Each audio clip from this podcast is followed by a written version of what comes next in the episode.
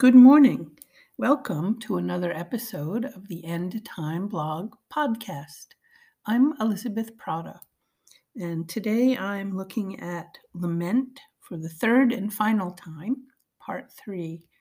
On Monday, I did part one, and it was titled Pain Everywhere, but we often don't know how to express it.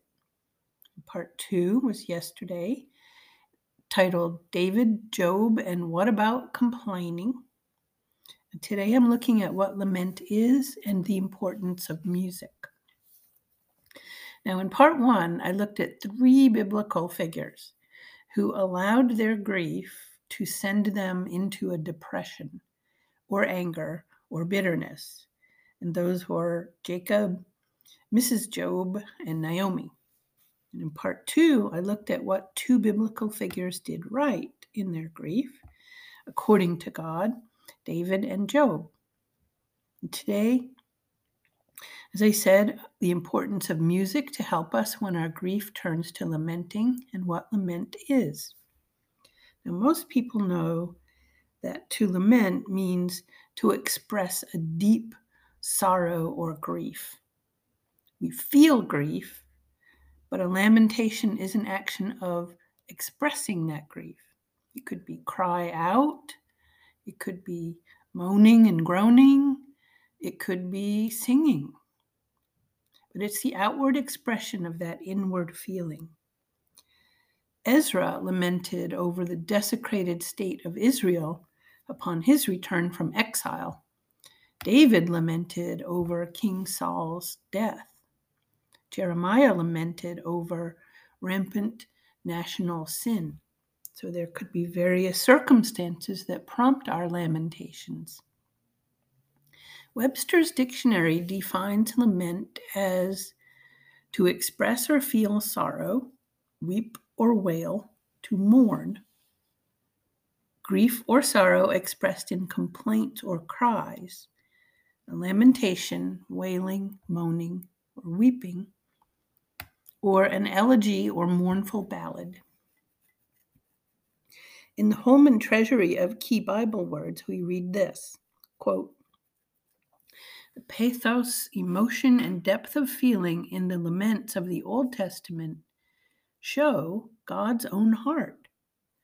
It is not merely the prophet who is lamenting, but God through them who was moved by the failure and destruction of his people. At Jesus' triumphal entry into Jerusalem, he wept and offered a lamentation for the city. He realized the devastation that would again overtake it, reminiscent of Jeremiah's lament over Jerusalem's initial destruction. Luke 19 41 to 44. While God's people are a people of praise, we are also to be a people of lamentation and weeping, especially over those things that threaten or befall God's people. End quote from Holman Treasury of Key Bible Words. In part one and two, I looked at the lamentations of Job and David through the Psalms or the book of Job, um, and they asked questions. They asked, like, How long, O Lord? Or why this, Lord? And there are ways to asking those questions or forming those complaints are ways to communicate to God in prayer through the process of lamenting. And it's okay to ask those things. God knows what is in our heart already. It's not a surprise to him. So we read in 2 Chronicles 25 35 Jeremiah also uttered a lament for Josiah, and all the singing men and women have spoken of Josiah in their laments to this day. They made these a rule in Israel, and behold, they are written in the laments.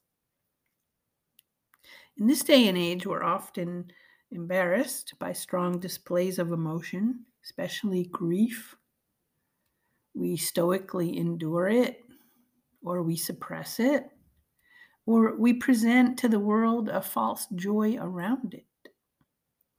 But the ball of grief from whatever cause, is still there.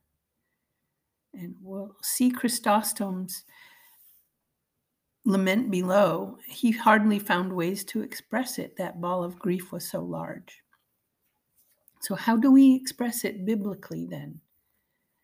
The opportunity offered in a lament is to give us a chance to wrestle with sorrow instead of ignoring it or just quickly moving past it. Here's Chrysostom. Quote, I find the word of instruction broken off by lamentation. Scarcely am I able to open my mouth, to part my lips, to move my tongue, or to utter a syllable. So, even like a curb, the weight of grief checks my tongue and keeps back what I would say. I can relate to that. I have felt grief like that, scarcely open, able to open my lips or move my tongue. Now, lamenting should not be a cycle of tears for the sake of tears, devolving into self absorbed grief. Lament, lamenting is an expression to God. In that way, it is a prayer. And what it leads to is trusting Him. It's actually a path for praise, or it should be. Now, when we cry out, we appeal, we ask questions, we even complain. In David's Psalms, there's always a turning point, though, when he says, But God, or Yet you. So, lamenting should be the hinge between this moment in my life is really hard and but I trust in God's sovereignty. Now, Mark Vroegop wrote a book called Dark Clouds, Deep Mercy Discovering the Grace of Lament. And he devised four elements to a lament, which include one, turning to God in prayer, two, then bringing our complaints, three, asking boldly, and four, choosing to trust. Let's let's flesh those out a little bit now. One, turn to God in prayer. Sometimes when we feel such deep grief or sorrow, the last thing we want to do is pray. But that's the first thing we need to do. The act of clasping our hands together and appealing to God is an act of war against the flesh and the world and Satan. So do it. The importance of prayer is that it keeps us connected with God during a time when we are vulnerable to casting Him off. Remember the song, Prone to Wander, God, I Feel It? And the second element is to pour out your struggles. Ask your questions, bring your complaints. And I discussed biblical complaining in part two. And third, when you lament, ask God boldly. But be specific in asking God to resolve your situation and be specific um, in asking Him to do that in ways that are according to his character. And last, choose to trust him. Choose. Like any emotion, trusting is a choice. When, when we're in the valley of the shadow of death, walking that dark path under its dark clouds can obscure the light of God. Sometimes I felt like my grief would swallow me up. But this is where the rubber meets the road. We choose to trust that whatever situation brought the laments, it is for His good, well, His glory and our good. And with trust comes another choice to be patient. Keep trusting, even if the situation isn't resolved yet, or the waves of grief are still swamping your boat eventually you will emerge. So, those were some elements of what would include a lament. And now let's turn to music. Lament is actually a song of mourning or sorrow. Laments can be occasioned by bereavement or personal trouble or national disaster or the judgment of God. That was from the Dictionary of Bible Themes. Lamentations are actually a form of music.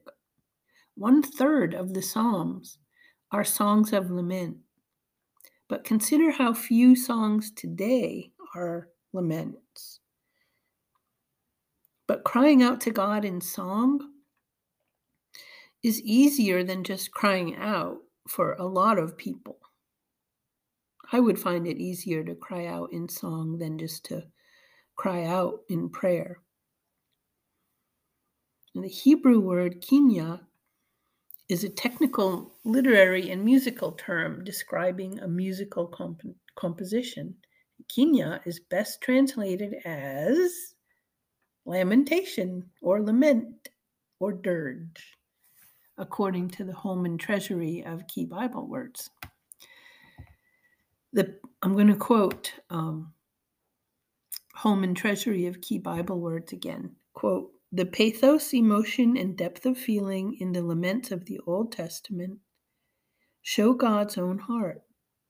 It is not merely the prophet who is lamenting, but God through them, who was moved by the failure and destruction of his people. At Jesus' triumphal entry into Jerusalem, he wept and off- offered a lamentation for the city. He realized the devastation that would overtake it reminiscent of Jeremiah's lament over Jerusalem's initial destruction. While God's people are a people of praise, we are also to be a people of lamentation and weeping, especially over those things that threaten or befall God's people. That was the Holman um, Treasury of Key Bible Words. I feel like I've read that one already anyway, in the blog, I posted a picture that has two songs a modern song and an ancient hymn. Modern one is Good Good Father by Chris Tomlin.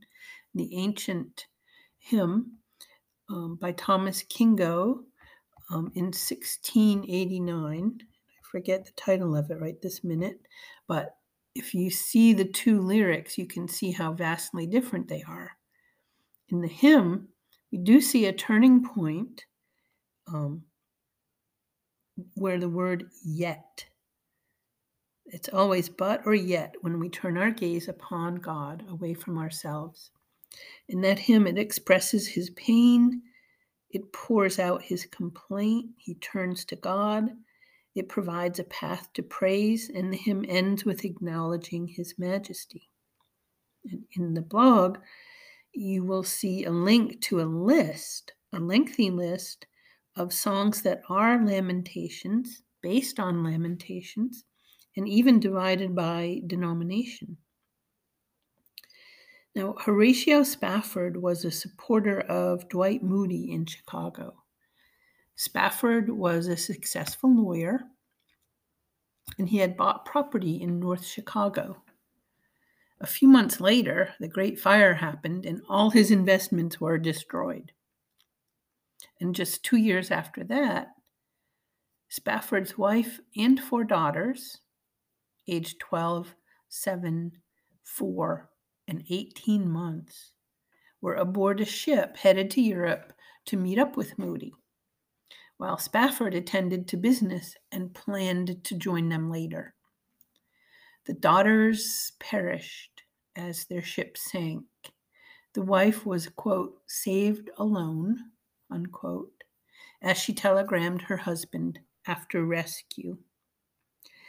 That tragedy promoted Spafford to write the lament, It is well with my soul. And we see one stanza says, Though Satan should buffet, though trials should come, let this blessed assurance control that Christ hath regarded my helpless estate and hath shed his own blood for my soul. Lamenting our losses and grief should always end with a childlike trust in God, proclaiming his goodness. As Mark Vroegop said, quote, lament is how you move from no to yes and from why to who. End quote. Ultimately, lamenting should be all about God. Psalm 3 3 says, But you, Lord, are a shield about me, my glory, and the one who lifts my head. I'll mention the further resources, some articles to further delve into this topic. I mentioned Mark Vroegop's book, Dark Clouds, Deep Mercy. There are hymns of lamentations, list by denomination at hymnary.org. There's an essay at Desiring God Canada called The Art of Lament. And there's an article at Grace to You called The Only Way to Happiness Mourn Over Sin. Well, this has been another episode of the End Time Blog podcast and the end of my series on lamenting. There's three parts, and this was the third.